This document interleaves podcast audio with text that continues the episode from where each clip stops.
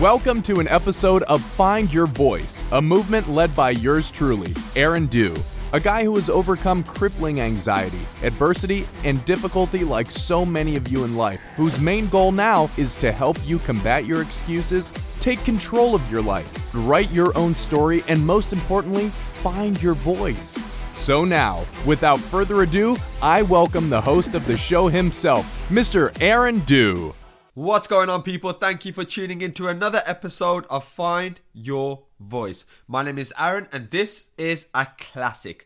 This is somebody who I actually reached out to, I'd say about six months ago, and it was following a news article that I've seen that they were mentioned in. Now, they were mentioned in this news article for how they turned their life around, and that's kind of the stories that I really love to hear, but I need to make sure that the listeners, i.e., yourselves, you're going to get something tangible from this and you're going to get some life lessons. And let me tell you, you're certainly going to get some life lessons. Now, maybe many of us can't relate to the way that this person was brought up or some of the stuff that he did. And I think he's held his hands up and he said, I've made a lot of stupid mistakes. But more importantly than that, if you listen to his story, there's a few moments, and we touch on it halfway through the interview, where he was getting signs, he was getting opportunities, he was getting people coming into his life, giving him the chance to potentially turn it around. And I thought that was a really important part of the story because I think even ourselves in life, we sometimes get opportunities, but because we're so blinkered or our mindset isn't thinking the right way or our perception isn't right, we sometimes miss these opportunities. And we spoke a little bit about self belief and confidence and just having a vision. And I think that's so, so important. Myself, for example, I have some crazy visions, but what I've realized is by having these and expressing them to the world and being accountable, I'm seeing more opportunities come my way. And I'm not saying these opportunities weren't there previously, but because my thoughts and my processes of how I would interpret things were different, I just wasn't taking advantage of them. So fair play to this person. He's done an absolutely fantastic job in turning his life around. He was very close to almost having no life, so I'm very grateful that he made that step when he did. I'm very grateful that he also took time to share his story because he's going places. Um, remember his name. He will certainly be, I think, a household name very, very soon, simply because his story is one that you can't replicate. You've either lived it or you haven't. And this guy has lived it. So without further ado, we're going to jump straight into this interview with Hezron Brown. Okay, people, so thank you for tuning into the show today, and I am honoured to have Hezron Brown here with me today. So, firstly, I just want to thank you for taking time out of your day today, buddy. No problem. How you doing today? I'm fine, thank you very much. How are you? I'm very well, thank you. I believe you were working as well today. Is that right? No, no. Well, I wasn't working. I was, I was more kind of concentrating on myself. Um, Okay. Building up myself today. Yeah. That's still kind of working, I suppose. Okay, fantastic. Um, what I want to do is obviously I've given an introduction prior to this show about your life and a little bit about your story, but I think it's important for the listeners to really understand you and hear it more from yourself. So Yeah. if you wouldn't mind, if you could just kind of give a whole backstory, go into as much detail as you want, and just really try and let the audience and myself get to know Hezron Brown. Yeah, that's not a problem at all. So, for me, it all kind of started when I was five years old. I Mm-hmm. fell in a bath of boiling hot water and burnt the upper right hand side of my body, so my arm, my chest, and my stomach. I actually had a jumper on at that time, and when I fell in the water, all of my skin had melted over my jumper. And when my mum came up, she ripped my she ripped my jumper off out of panic, and because of that, she ripped all my skin off. So all the skin that's actually on the upper right hand side of my body is actually from my legs. Um, I had various skin grafts. I was in hospital for n- numerous months, um, getting all those skin grafts to kind of correct, correct obviously what had happened. Oh wow! Um, but at that time, you know, when I uh, started going to primary school, kids couldn't understand why I looked the way I did, Mm, mm. and because of that reason, they started to call me names, started to bully me. So from there, I I I developed a really bad anger problem. It was something that I couldn't control okay. it, and I would just get angry at every single little thing. Um, and it got to the point where it was just literally out of control.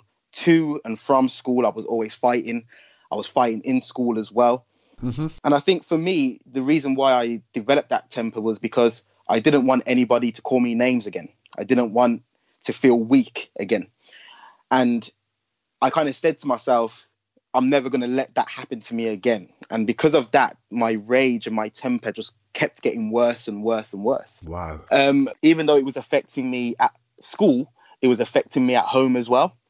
And my relationship with my mum, you know, my mum was a single parent. Mhm. Um, I'm one of five children. So, you know, it was difficult for my mum to actually kind of deal with what I was bringing home right. and there was times when I was getting so angry I was throwing my wardrobe down the stairs, punching holes in doors, breaking windows. Right. You know, like it, it was getting out of control. A lot of the time, my mum would have to call the police because I was getting that enraged that she was scared for my own safety, and she was Wow. probably scared for her own safety as well. Of course. Was this around? Did you say 11 years old at this point? Yeah, yeah. When I was eleven, That's quite a young age, isn't it, to be displaying so much anger? Yeah, it is. It is. This is what I mean. Like my temper was just, yeah, it was. It was uncontrollable, and it got to the point where I would literally black out. So I wouldn't even know what I would actually be doing or what mm-hmm. I was doing until I actually came back around. And it's like the only way I could con- the only way I could calm down was if I punched something, not someone, just something. Right. I could just go and punch a door or punch a wall or, you know, punch some glass, and immediately my temper would go. Immediately. Um, so yeah, it was just it was it was it was quite bad. It was quite bad. Um, so as I said, like my my home life wasn't that good with my mum. Um, she kicked me out that time as well, and I went and lived with one of my older sisters. You know, having to travel to school every single day from Tamworth because she lived in Tamworth, and having to travel from Tamworth to Erdington every single day on the bus in the morning. Yeah, it was a difficult time, but the relationship that me and my mum had was I would go home, she would kick me out. I would go back home, she would kick me out again. That was that was always our Right. relationship. Um, so a lot of the time, I knew kind of what was going to happen when I went back home. I knew I was going to get kicked out again, but that's where my home was. Yeah, so I always wanted to go back. Okay. So there was getting to the points where my mom kept kicking me out. I was sofa surfing. I was going to I was going to friends' houses, staying with them. Um, they knew the situation that you know I was in and knew that I had these anger problems. Knew the kind of relationship that I had with my, mom. And yeah, like when I was kind of going through school, school was trying to help me. The teachers were trying to help me as well. For those that knew, um, you know, they were they were trying to better me. They were trying to get that temper out of me. They were putting me through um, counts through counselling, putting me through anger management, but nothing really worked. Nothing really worked. And when I was 13, so my mom kicked me out again. I went and lived with one of my friends, Mhm. uh, an amazing woman. Her name is Yvonne Okay. and she literally just took me in off the street. I was homeless, and I went to her house, and I actually went to her, her house to actually see her son. okay. And after speaking to me for like a minute, she could see that something was wrong with me. She could see that I was struggling in some form of way, and she invited me inside. She gave me a she gave me a hot drink, and she said to me, "Tell me what's going on with you right now." Hmm. So I did. I told her what situation I was in. And like that, she took me into her home. Wow. She she literally made me part of the family. Every time when we was out, if she saw someone that she knew, she would tell them that I was her adopted son. oh wow. Yeah, it was yeah, she was she, she's an amazing woman. She's an amazing woman. I lived with her until I actually finished school. Can I just ask? Um, so you you found Yvonne, and God bless her soul, she sounds like a wonderful lady. And you said things were obviously she was introducing you as part of the family. You felt at home. How did how was your anger at this particular time? Then did you find that you were able to control it, or was it still still you were still getting flares of anger? I actually wasn't getting angry when I was with her. I think it was just due down to the respect that I had. Mhm. Um, I would never get angry with her, but maybe if I was like still going to school, I was getting angry when I was at Right. school, but I was never getting angry around her Okay, that's because how I seen it was I can't disrespect this person. Hmm. This person has literally took me from off the street into her own home, and I had just this deep respect for her and her whole family. Up until this day, you know, I still see her. I call her mum. My children call her nan. Um, you know, her brothers, her sisters. I call them uncle, auntie. Like I see her family as my family. So that respect has never, it's it's never gone away. I love that. It's never gone away. I love it. Um, so yeah, she she she took me in, and kind of went through school life there, living at her house.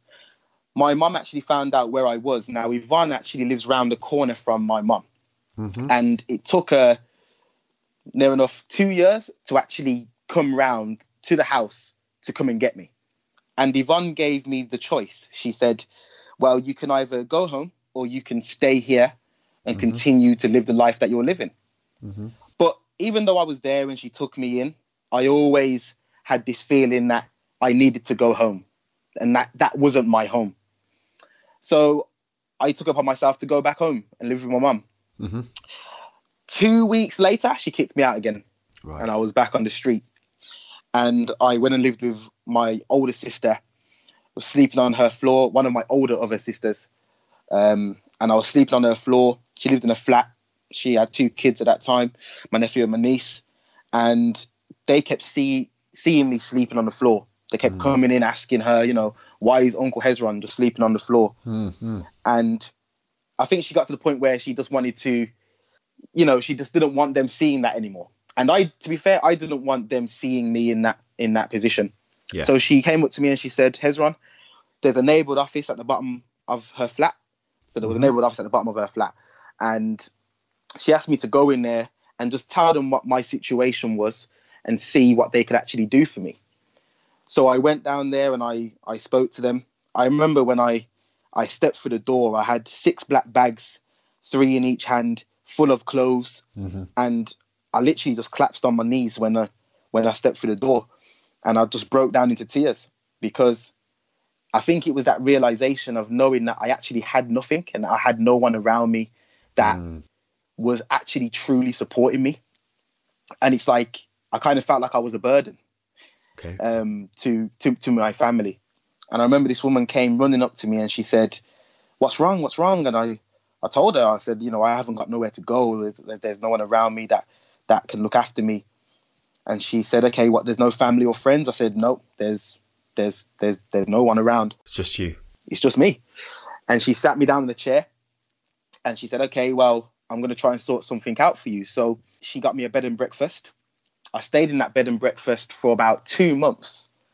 Now, I was I had just finished school, yeah, so I'd finished Mm. my exams. I never I never left with no with no grades, like none at all. Mhm. And at this point, when I was staying in that bed and breakfast, now through that time, I was having to source money on my own, um, food, Mm. all the Mm. things that I needed to live on Yeah, absolutely. and because because I was so young, the so I went to the job center and they they said to me, "Oh, there's actually there's actually they don't they didn't know how they could help me because I was so young, of course. um, and it, it took them quite a while for them to actually give me some money. So I actually ended up going on to income support, Okay. um, and the kind of they, they backdated me, but throughout that whole time, I was trying to find ways to support myself, and it was quite hard. Um, even down to college, like education. Um, no college wanted to accept me because I never had no grades. Of course. I actually wanted to do IT. That was something that I was passionate about at that time. Mm-hmm. And they they said to me because you haven't got any grades, there's there's no real way that you can start an IT course because of the the, the level of entry that you needed. I eventually found a college that would accept me. Um, it was Matthew Boulton College, and they were saying and they said to me, okay, cool, like we can't get, put you on an IT course straight away, mm-hmm. but if you do this course and this course, that Yeah. will make up the grades that you need to get in onto the IT course. So I said, okay. Like for me, it was just anything, like any, just something to occupy my mind, something to take my mind off what I was Yeah. going through at that time. The council had found me a accommodation as well. It found me a temporary accommodation in Hockley. So I was like, okay, like you know, things were kind of starting to look back up. Uh, the job centre they put me on income support, so I was starting to get money in. I found education. I got my own place. So at that time, I felt like everything was going great. That everything was going in the right, in the right kind of order. Mhm. And when I was at college, that's when things started to get a bit kind of like off track. Right. I would, you know, skip lessons. I was being in the common room all the time, trying to hang out with friends. I had met loads of new people that you know I didn't know before, um, and then that started to obviously play an impact on my education. Mm. I finished out my first year. It was a two-year course I was on. I done I done media and photography, Mm-hmm. and I've completed my first year. Mhm. Went on to another course with media and photography, which was a two-year long course. And on the first day I started, I had an argument with my tutor over a can of Coke. Um, and again, I lost my temper. I was there swearing. I was punching things, um, and the the head of the college was actually walking down the path at the time. I was actually losing my temper. Worst timing ever. Worst timing ever. And they phoned security. Security came upstairs, got me, and escorted me out of the college. So at this point now, I've got my own place. Um, mo- money's coming in, but I've got no education, and I'm kind of just dusting around, doing nothing. And then that's when things started spiraling out of control. I started, you know, going to parties. I started hanging around with people that I shouldn't hang around with. They started influencing me. And even though I knew what I was doing was wrong, like there was no one really around me to say to me, Hezron, stop doing that, or Hezron, don't do that, Or show you a better way, I suppose. And I or show suppo- me a better way. Exactly, yeah, that's exactly it. Show me a better way. Hmm. Um, so I just continued to stay on the path that I was on. I started doing a lot of foolish things. I was, you know, committing robberies. I was walking around with weapons. I was, I was doing a lot of silly things. Okay. Um, and when I was doing these things, I kind of, I never, kind of never had no remorse. Like I was just, like again, I was just doing it to survive. You know, I was selling drugs as well, and I was just doing it to survive. I was doing it to try and make money. Um, and again, as you said, there was no one really around me to to to push me away from it and put me on a better path. Can I just jump in there just quickly? I mean, I've got so I've got so many questions because it's such a fascinating story. Your relationship with Yvonne now has has that completely broken down at this stage, or is it, or is it a matter of you feel you can't go back there now, or Oh no, no, no. If um, if Yvonne, she's as I said, like she's still a mother figure to me. okay? So she was she was always still there. Oh yeah, yeah, yeah. She she was always still there, but again, it, it kind of felt like to me like I couldn't go back there. Does that make sense? Yeah, absolutely. And at this stage, was you was you taking accountability for anything, or was it just you know the world just dealt you shit cards and you'll just carry on doing what you need to do to get by? That's exactly it. The world was dealing me this hand that Mm. I didn't really, you know, um, You didn't ask for it, but you've got it, and I, I didn't play ask it. for it, and I've got it, and Mm. and I'm just rolling with it, and that's Mm, just kind of mm. what it got to. It got to the point where I was just rolling with it, Mm. and as you said, like for me, my temper, my temper has always got me into bad situations, like literally, like even till now, even up until this point, like my temper has always got me into situations, um, and I know it's because of my temper, and there's so many things that you know I try and do to try and help me deal with my temper, but when it comes up I, I can't explain to you. I literally just have no control. I literally have no control. Um, and it's only when people see me angry that they go, wow, like you've actually got a really bad hmm. temper. Hmm. And it's, it's, it's hurtful, really. You know, it's, it's, it's hurtful to hear that, to hear that you've got this thing that you can't control. Yeah. And even though you do so much things to try and control it, you can't. Hmm. And it's hard. And especially when you know that this thing is getting you into trouble, it's ruining relationships, it's ruining opportunities. It's not Um, serving you.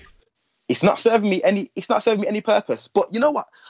I say that and it's, it's, it's a it's a it's a tricky thing because times when you know I was when I nearly got kidnapped, it was my anger that kept me alive. Being able to fend for myself, being able to fight back, that's what that's what kept me alive. And so as much as I kind of hate my temper, I also love it because I'm able to protect myself in a way that someone else can't protect me. Does that make sense? Uh, it does, yeah, absolutely. It does make sense. It's interesting, isn't it? Because I suppose in hindsight, you'd rather not have the temper, but Oh, 100%. as you've got it, you've kind of managed to harness it at least to give you some sort of advantage. um, or at least help you in some situations, if that makes sense. So yeah. Yeah, definitely. Okay, so you're now saying you're spiraling out of control. What are you thinking? Like, I'm just trying to get into your head at, at this particular moment now. What are you thinking is the future of Hezron Brown? the future of Hezron Brown. I actually didn't know what the future of Hezron Brown was. Hmm. As I said to you, I was just this person that was rolling with it. Mm-hmm. So one would mm-hmm. say, I wasn't. I wasn't thinking about my future. I wasn't thinking about my loved ones. I was just thinking, how am I going to get by? How am I going to survive? And how did that change then? And when did it change? Well, it, it changed when I got done for a robbery charge. Okay. I got done for this robbery charge, and it wasn't it wasn't even it wasn't even a robbery like that. Mm-hmm. And as they grabbed my friend, I hit that person. When he was on the floor, uh, which I never even realized because I actually walked off at that point. But when he was actually on the floor, someone robbed him. Someone took his stuff. Now, when the police came, they they they they picked me up, and when they when I was in the station, they they turned around to me and they said, "Oh, uh, you've you've robbed this boy's stuff and this that do," and I was like, "No," and they said, "Oh, um, do you know what kind of damage you've done?" Um, and I was like, "Whoa!" And the policeman looked at me and he said, "You did not punch him. You hit him with something." And I said, "No, I actually punched him." Mm-hmm. And he went, "If you've been able to do that kind of damage from a punch, that's scary." And I was like, I actually never even realized I even done that because I walked off. And when it got to court, uh, they decided to do me for the robbery charge. So not for the assault. Okay. Yes, they, they they decided to do me for robbery. Um, and I got found guilty of this robbery. Now, I had to go for my pre-sentencing report. And when I went there, I stepped through the door, and this black lady, she came up to me and she said, "Are you my next appointment?" Mm. I went, I, I don't know. She went, What's your name? I said, Hezron Brown. Mhm. She said, Yeah, yeah, you're my next appointment. And she turned and she looked at me and she said, She tutted and she Mm. she said, Not another black man. That was the Right. that was the thing that she said to me. And from there I thought, Wow, like, Mm. okay, like how much how much have you seen today? You Yeah, know what I mean? yeah, yeah, yeah. she took me into a room and she said to me, Tell me everything. Just tell me the whole situation. Mm. So I did. I told her everything. I told her what had happened. And she looked at me and she said, Okay, leave it with me. I'm going to try and help you. And I was like, Okay, I don't know how you're going to try and help me, but, you know, I'm going to. I'm gonna roll with it, you know, as I do. And the night before my sentencing, I remember sitting there thinking, I'm going to jail. Like, I am going to jail. Mm. Yeah.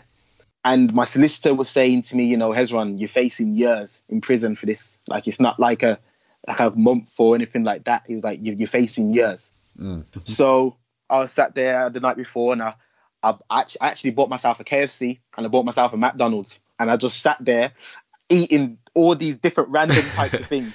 Your last I had meal. some burger, I had some Yeah. chicken. It was literally like the Yeah. last supper. It's like Mm. if someone said to you, "What would the last meal be?" That'd like be that's what it, that's basically what it looked like. I had Mm. Big Mac, I had a piece of chicken, I had Mhm. some chips, I had you know I wanted everything that I knew that I would miss. Mm. and it was crazy like that feeling of thinking I'm actually going to prison. Like it's it's it's a hard it's hard to describe what that feeling is actually like, knowing that you're gonna see the outside world again, maybe for a considerable amount of time. Just on that, sorry, um, I mentioned it in one of my early episodes. Um, I worked in a prison for six months. Oh, okay. And, and just working there, mate, it was draining, like mentally, because I was seeing, I was seeing good people. I mean, I believe we're all good, but sometimes we do bad things, and some more than others. definitely. And there was there was some people in there who, if I met them on the streets or something, I just think they're just normally just nice people.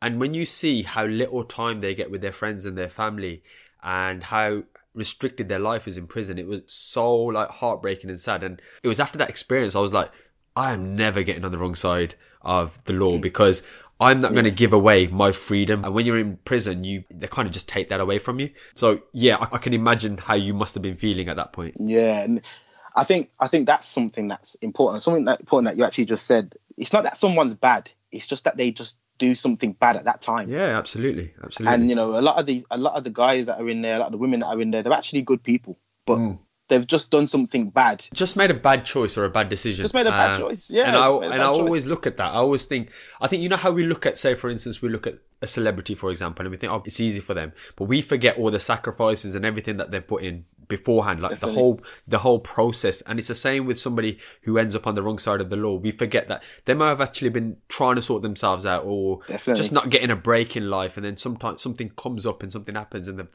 they've acted the wrong way. Which, in hindsight, m- most of the people that I've spoken to, especially in prison, wouldn't have done again. Whereas you get some people who are just literally straight up crazy. Yeah, they they are straight up criminals. But like generally speaking, it is that. And I'll be honest, I used to be quite judgmental and think people don't change. Mm. Again, that was just my limiting belief. And now speaking with people, interviewing people, especially like yourselves, and seeing that you're able to do the amazing things which we're going to talk about shortly, it fills me with like joy and like happiness and also like hope and you know having that sense of hope that we can create a better world, we can create a better community. And Yeah, we definitely can. I always feel when somebody's been at rock bottom, they can offer so much more. Somebody like yourself who's been on the brink of, like you said, you could have been stabbed, for example, and it could have hit you in an artery or something, and boom, you're gone. There is no more dead. Hezron Brown. Absolutely.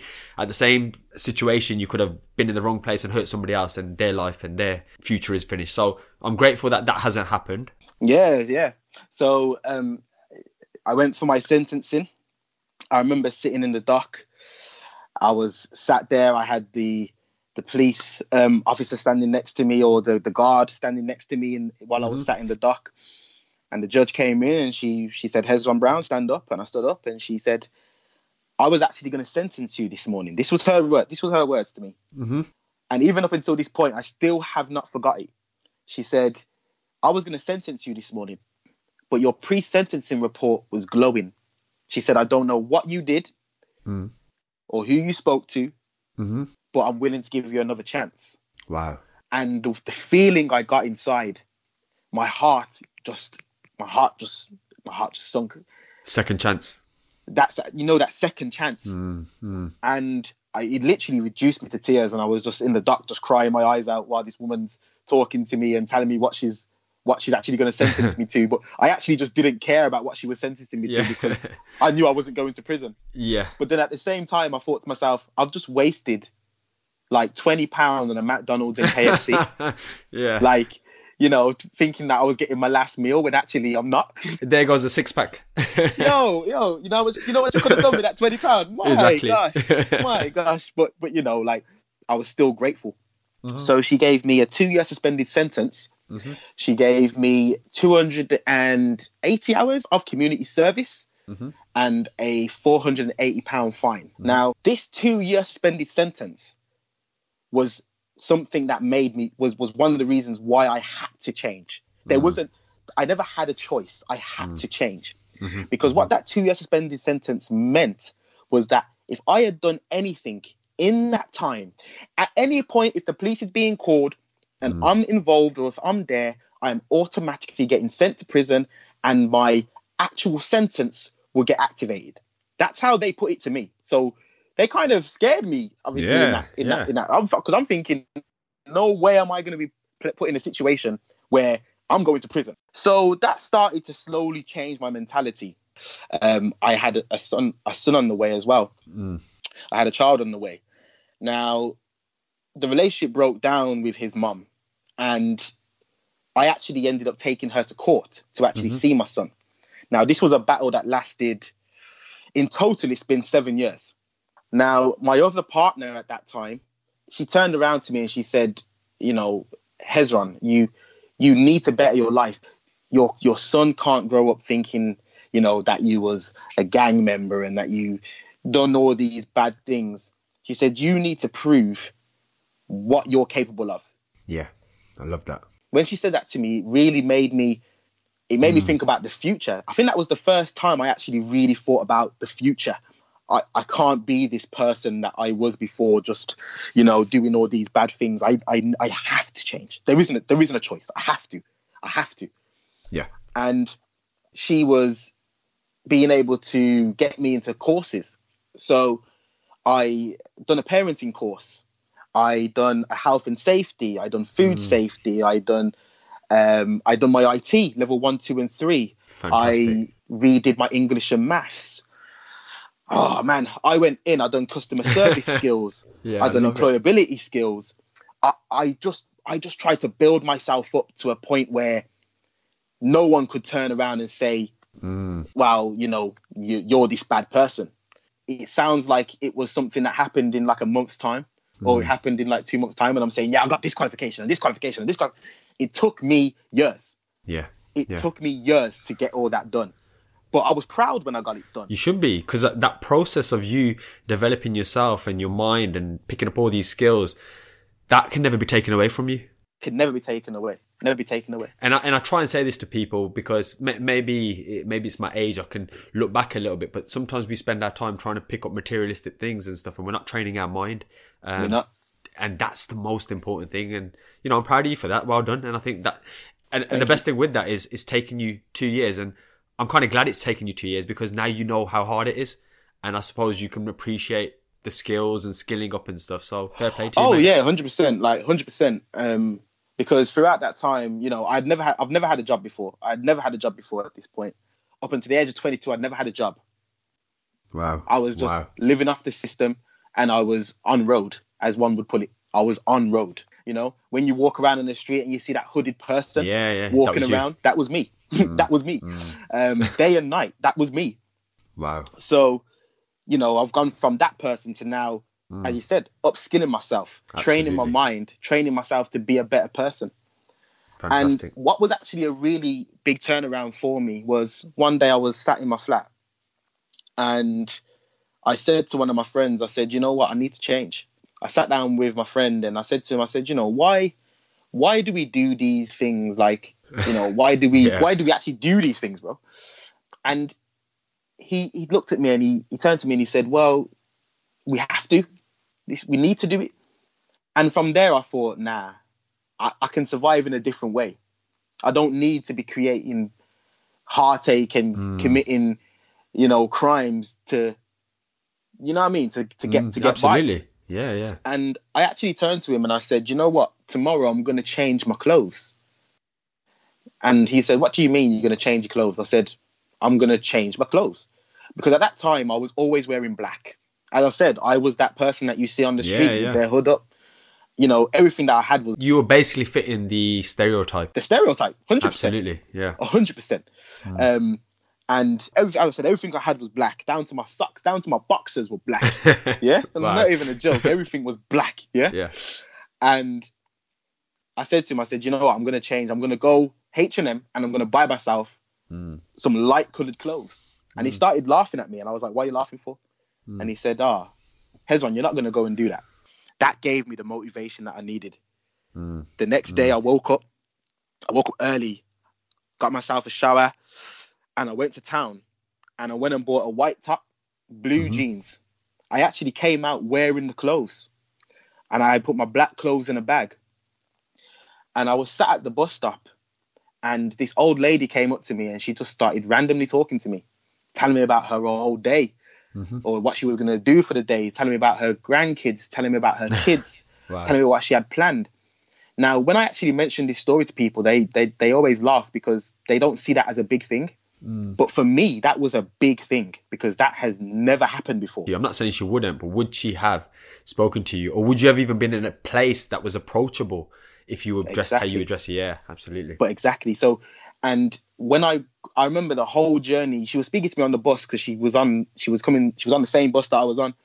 I remember the whole journey. I was just smiling to myself, smiling. I love it. and I got off the bus and I went to my flat and I just sat there and I was just smiling to myself.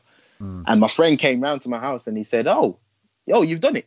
You've I said, done "Of it. course I've done it." Yeah. I said, "Don't ever doubt me because Mm. when I say something, when I say I'm going to do something, I'll do it." Mm. And I've always stuck to that motto. If I say that I'm going to do something, hmm I'll do Mhm. it. As I said, when that old lady spoke to me, that really changed me. It made me it made me realize that actually I wasn't a bad person.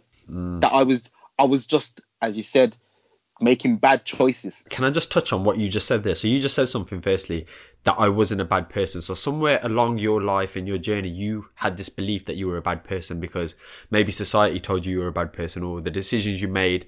There's a very strong thing, and I, and I try and say this to a lot of people: is we are the story that we tell ourselves. So if you consistently keep telling yourself that you're a bad person, somewhere along the line you're going to start acting like a bad person. You're gonna you're gonna find your way to almost fit the narrative.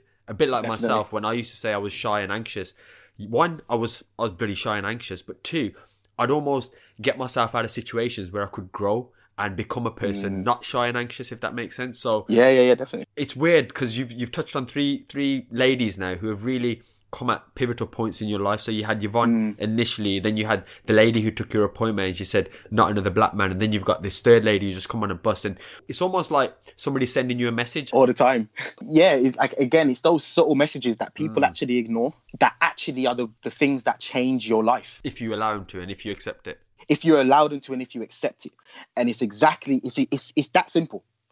Because you could you could have I could have seen that in, in in a different way, you know, but I didn't. And I decided to see in the way that I did, that these people are trying to change my life. And that's mm. how it's bettered me. And that's why I've decided to change. Or that's the I way I did decide to change.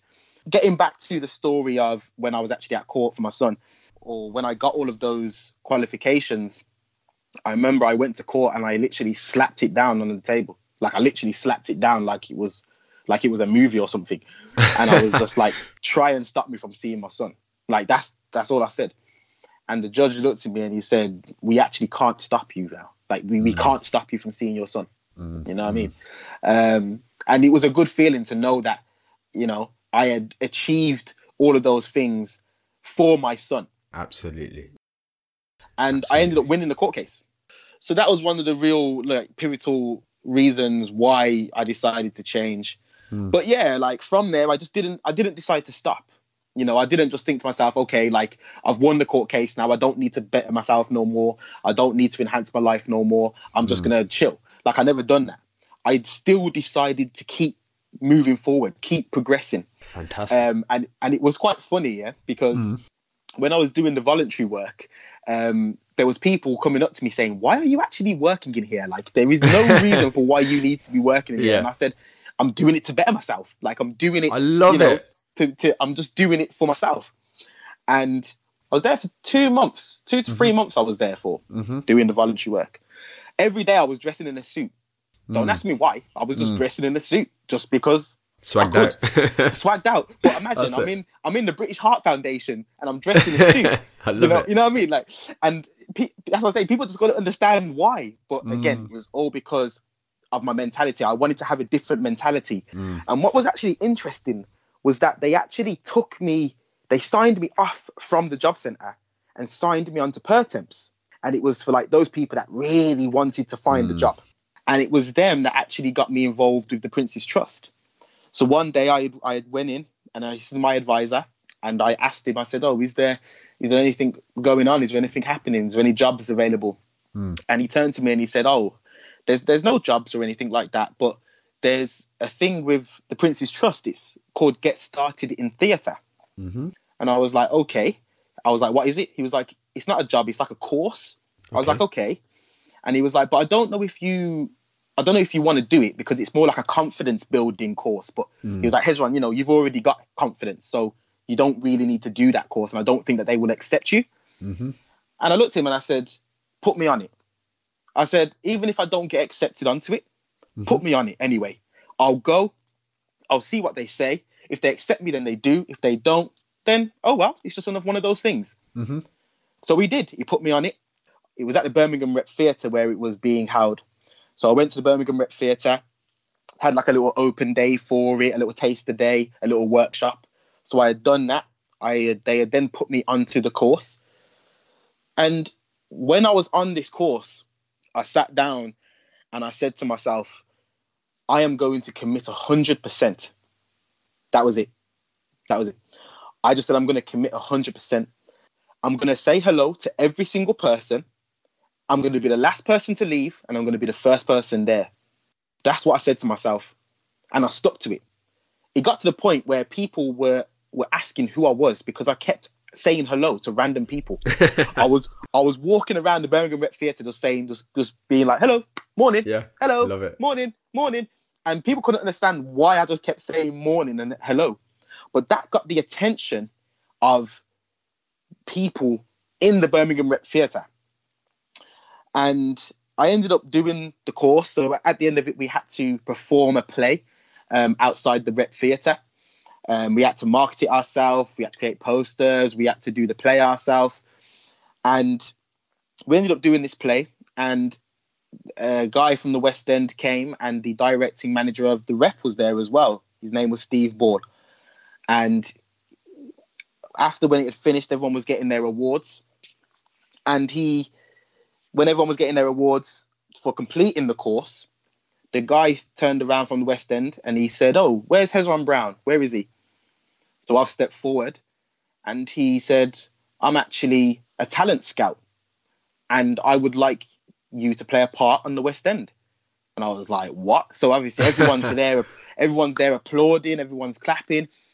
But while they're doing that, I'm standing there baffled, thinking, "I'm not an actor." Like, and I actually said that to him, and he was like, "You've actually got talent." He said, "You might not know it, but you have." Um, he actually he wanted me to play Donkey in Shrek. I the love it. musical. Yeah, Yeah, yeah, yeah. yeah, yeah. I know, I know. I was just like, okay, yeah, cool, okay. Um, but I said to him, you know, I haven't got no experience, and he said, yeah, I know you haven't got any experience. That's why the rep are going to take you on. So then Steve Ball, he then stepped forward and said, yes, Hezron, like if you come and see me next week, um, we can talk about opportunities about how to kind of better your skills and um, enhance your acting, basically. Wow. Um, so I did. I went and seen him, and he gave me some acting positions at the Birmingham Rep Theatre, just like that. And from there, that's when things really started to change. Um, so I have now gone from this person that was homeless, this person that never had no food at times, never had no money at times, that was on road at times, to now this person who's an actor at the Birmingham Rep Theatre. You, you could make a film on that I could make a film on that. And be the actor as well. And be the actor. I love it. literally, literally. Um, Oh, wow. So then the Prince's Trust got wind of it. So I sat down with a woman called Suki Gohale, um, who is the young ambassador um, executive manager um, in the West Midlands. And I sat down with her. So I told her my story, and she said, okay. She said, how would you feel about becoming an ambassador for the Prince's Trust? And I said, yeah, like I'm, I'm, I'm up for that. Like definitely, 100%. That's Yeah, incredible. life I think I think that's a great lesson for anyone. Um, um, I'm not saying necessarily you wanted to become an actor, but what you did want to do is put yourself in a better situation around better people and have a better life. And by you embracing that opportunity and just literally throwing yourself out there, because I can only imagine how uncomfortable you must have felt coming from straight black black hoodie, black jogging bottoms to a suit, saying hello to people who you don't know how they're going to perceive you, being overly enthusiastic, spending time out of your own day going to charity places like British Heart Foundation, and to put yourself in that environment and then just shine. I just I just think it's amazing, and and hopefully people listen to this and think, if you really want something in life, and if you know what you want, just go out and do it. Do you know what I mean? Don't wait. Don't wait for someone to give you give you the nod or the acceptance because you've got to take control of your life, and you've you've done it, mate. And fair play to you. Thank you. You know what? It's all about self belief. Um, I agree. I agree. you know like there's nothing more powerful than self-belief nothing if you believe in yourself and you believe that you can achieve then you can if you tell yourself every single day i'm going to be a millionaire you'll be a mm. millionaire mm. not just because you've said it every day but because you're you're putting it out there to the universe you know Absolutely. you're installing that into your mindset so mm. things that you'll do from that point on will be things to make you a millionaire Absolutely. a lot of people don't believe in themselves They don't. And to be honest, I'm guilty of it. So I never believed in myself. I was into podcasts about two years ago, three years ago. yeah I always wanted to do it because I was, I'm always fascinated by people's stories. And I used to say certain things about my life and people find it inspiring. And it's taken me like 12 months to really have the self belief. And you touched on something there, like the millionaire thing. And it's a bit like, you know, if for instance you go and buy a red car, for example, you're going to see that red car everywhere. And that they call that the reticular activation system. It's kind of some scientific term.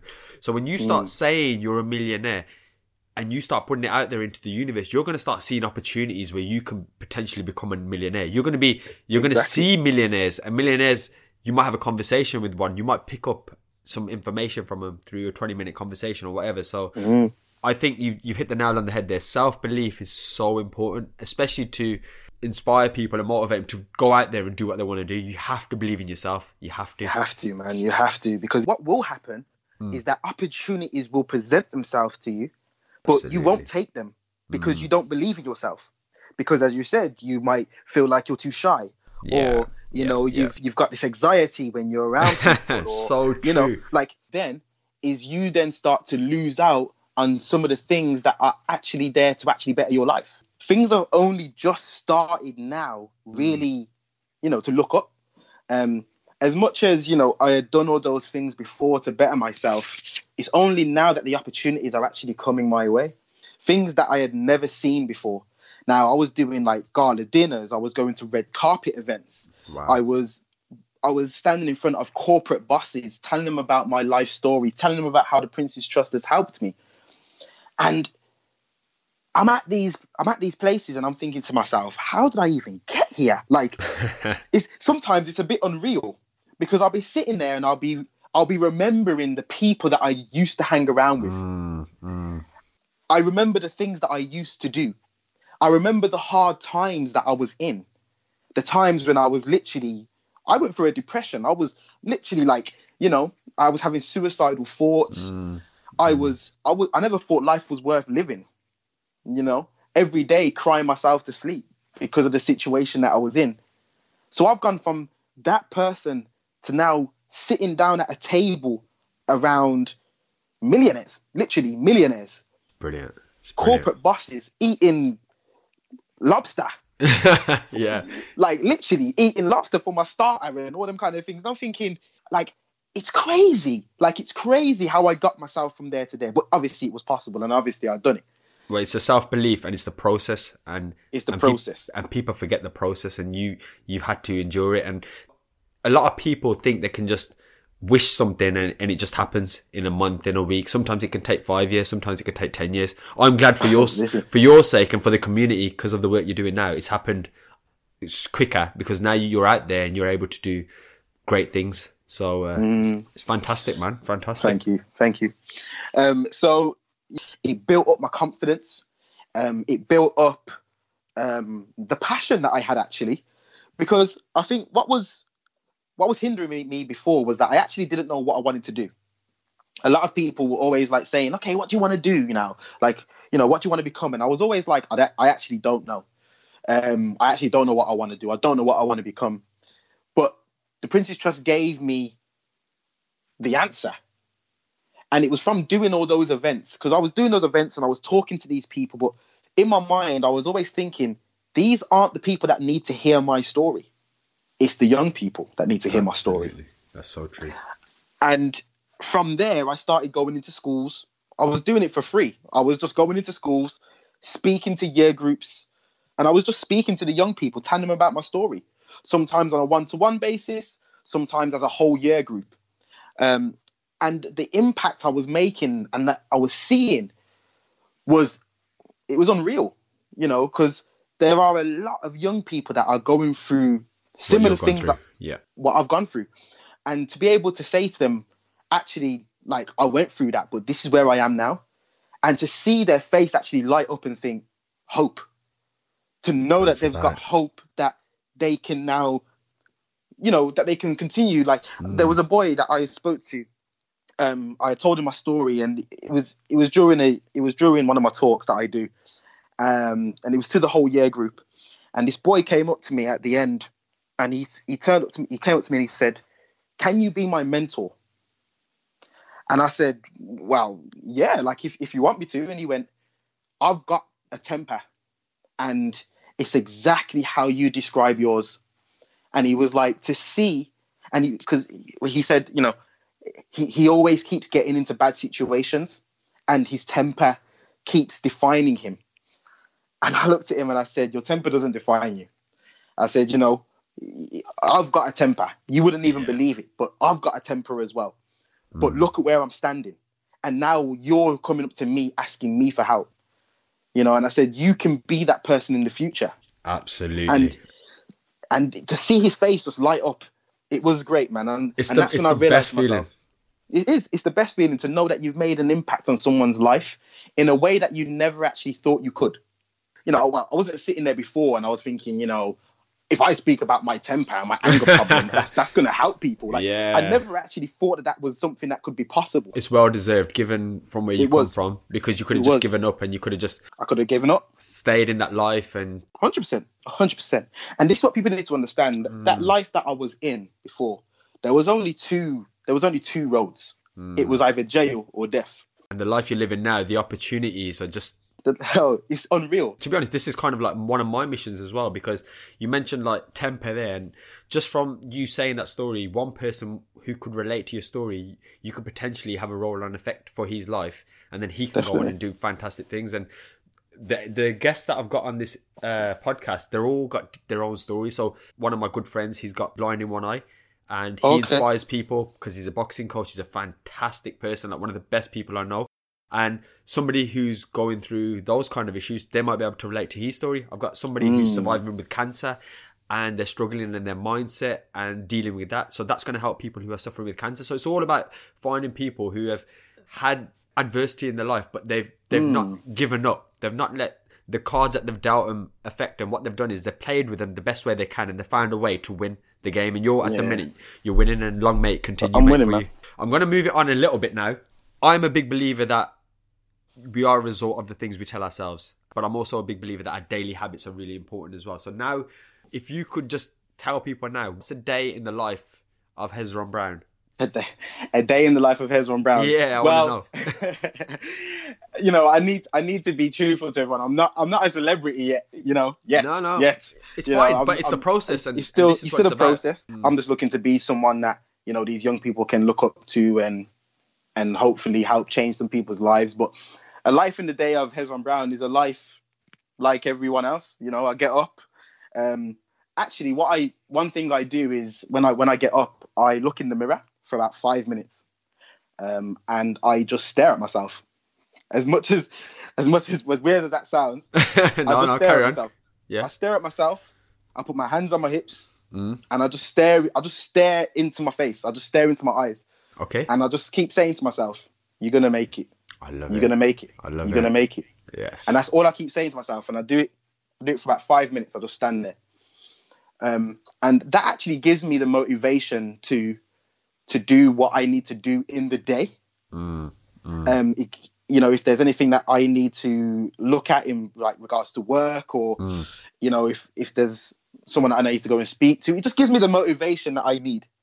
It's a powerful affirmation and subconsciously you're you're strengthening your self-belief which is the reason you're doing the amazing things now. So i think that that's really important. This is kind of why i asked the question because somebody always has something in their routine which they might not necessarily see as an amazing thing but if some kid out there who doesn't believe in himself just simply stands up in the mirror tomorrow morning with their hands on their hips or wherever they want to put it and they just say empowering things like I am not shy, for example, or, or I am worth more. I will achieve more. I will do more for people, and they consistently say that. And it's not not just once. You've got you've got to keep saying it, especially if you haven't got the self belief.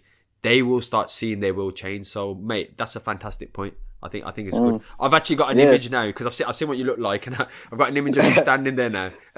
Just Probably. standing- yeah, I do. I, I shouldn't be thinking it now because I've got black boxes and I've got you there standing just standing with my boxes. Yeah, yeah. But uh, but it's actually what I empowering. and that's what I do, and that's what I do. But and and no, it is it's it's empowering for myself as well. You know, for my mindset. Um, because I said it just gives me the motivation that I need. But yeah, after that, put my clothes on, go to work, um, and come home, eat food, go to bed. well, actually, no, that's that's like I, I eat food and work on work on myself again. So That's good. at the moment, um, you know, when I, when I said that I go into schools and colleges and pupil referral units, youth offending teams, prisons, um, I do my talk, but I also talk about some of the social issues that are plaguing our society as well. So I give talks on knife crime, I give talks on county lines, and I'm creating other programs as well, um, other presentations that I can do in schools as well. So at the moment, that's what I'm doing, just trying to create those presentations, create. As I said, I'm just I'm just out here trying to help people. So I love it. in in the evenings, I just work on myself. Fantastic. Just offline, we'll we'll take this conversation offline. I might edit this little bit out. Um, I was a social worker in my last life as well, and I've seen the kids that have gone through the system and how hard it is and stuff. So one of my big goals in life is to have a social impact change as well. So some something for offline because obviously you're in Prince's Trust. I want to start a social enterprise for mental health as well. There's a lot of things that I feel that in the future we can work on to make a Yeah, massive definitely. difference in the world. So let's definitely Let's touch. Let's let's do it, man. Let's do it. Let's go, we- man. The next question is about adversity, and I think you've pretty much touched on a hell of a lot of adversity. But if we can just go back to one example, and what I want you to do is give us the lessons that it's taught you and how that's made you stronger today. Oh, I would say the the toughest like adversity that I faced was when I was in that bed and breakfast, going through that time when I never had no money, I never had no food. When I mean that time for me was hard, I mean that time for me was hard. I was 15 years old, turning 16. Imagine being that age, having to fend for yourself, literally, like everything, yeah. And you know, I remember nights, literally, as I said, I was crying myself to sleep because I was that hungry my belly felt like it was turning inside out. Wow. And I think that taught me, especially now, it taught mm. me not to take for granted things that I do. For me, yeah, that's one of the biggest things for me at the moment. Like, um, I just, I just, I just live life how I want to live life, man. I just do what I want to do.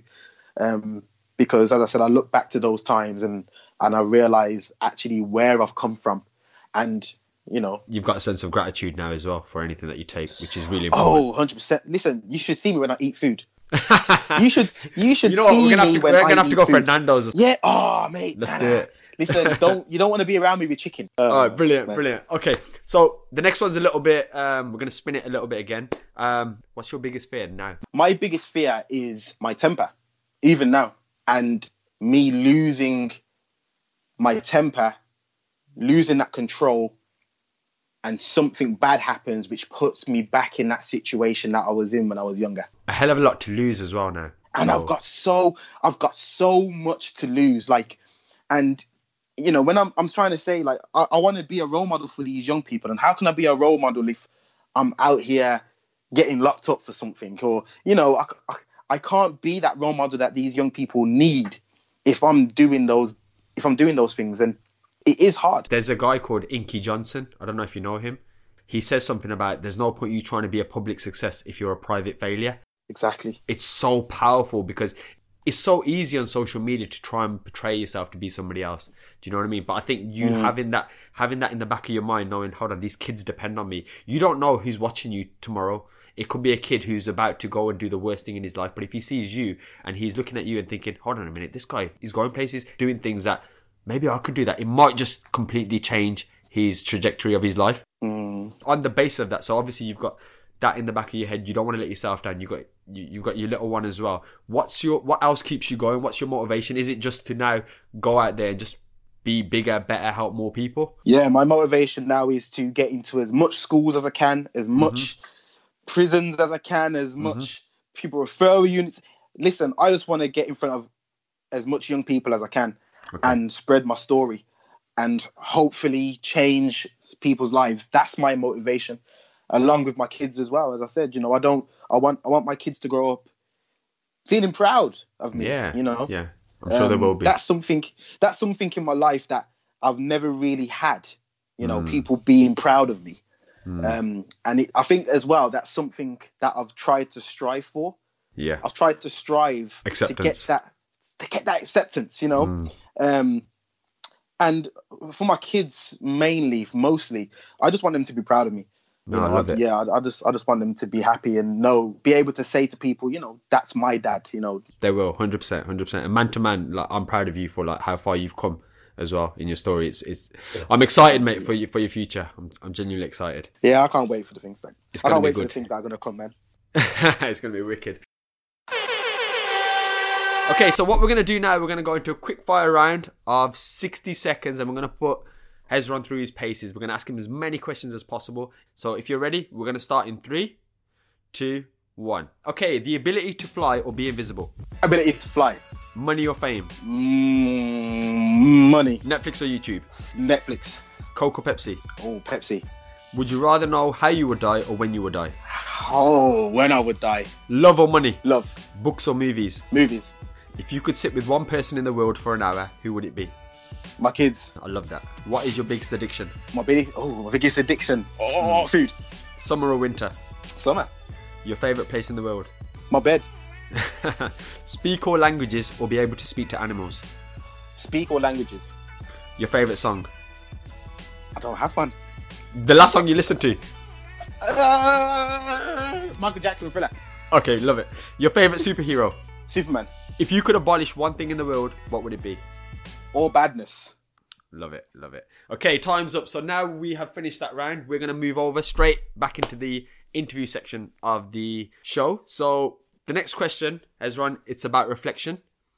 So hindsight's a wonderful thing, and upon reflection, we can always think of ways to get to where we are currently quicker, easier, or with less heartache.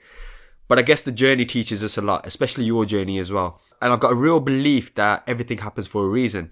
Oh, 100%. Absolutely. So what I want to know is if you could go back in time to one moment where you really struggled, let's let's take that bed and breakfast example and suffered with that adversity, being hungry in that moment, and you could just whisper something into your ear, knowing what you know now and where you're going now, what would it be? Stay strong.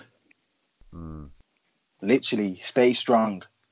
Um, because I said that was something that I always, and I, I struggled with, man. When I mean like you know, I was having those suicidal thoughts. I was having some real suicidal thoughts, you know.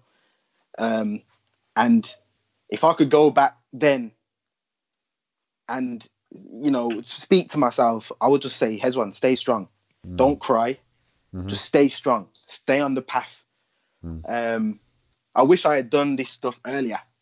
But you know, one thing that I always say to people is, I'm glad that I've lived the life that I Yeah, have. Pe- absolutely. people always people always say to me like, "Oh, if you could go back in time, would you change? Would you change anything?" No, I wouldn't. Mm. No, no. And if anything, I'd probably do it worse because yeah. because because now I have the story. Now I'm able to sit down and speak to people. I can sit down and speak to. I've, well, I have. I've sat down and spoken to older people Mm, about things that they thought I would never know nothing about. mm, But mm. I'm able to sit down and speak with them because of what I've been through. So sadly, that brings us to the last question, and the last question I always like to ask my guests is: If in 150 years' time we're all dead because science hasn't managed to save us, and all that's left is one book, and that book is based on your life about you telling the world who Hezron Brown really was. What I want to know is what that blurb would say, and then I'm just going to add a little question at the end: Is what would you call it as well? Okay. Um, I'm gonna probably call it the struggle is real. Of it. That's all probably what I would call it. The struggle is real. So if anyone is out there who's listening that can uh, write a book for me, then yeah, that's that's what the title will be. The struggle is real. Um, I think the blurb would. Oh, the blurb. I don't know. The I feel like the blurb would just have to be something like you know, this is a man. Like you have to say it in a voice as well. Like you can't. yeah, You can't you can't just do it like normally. It has to be like in a voice like you know Okay. like a Liam Neeson kind of voice. I'm gonna try it. Yeah, but yeah. I don't Go think on, it's gonna it. be try it. successful. Let's go. Let's go.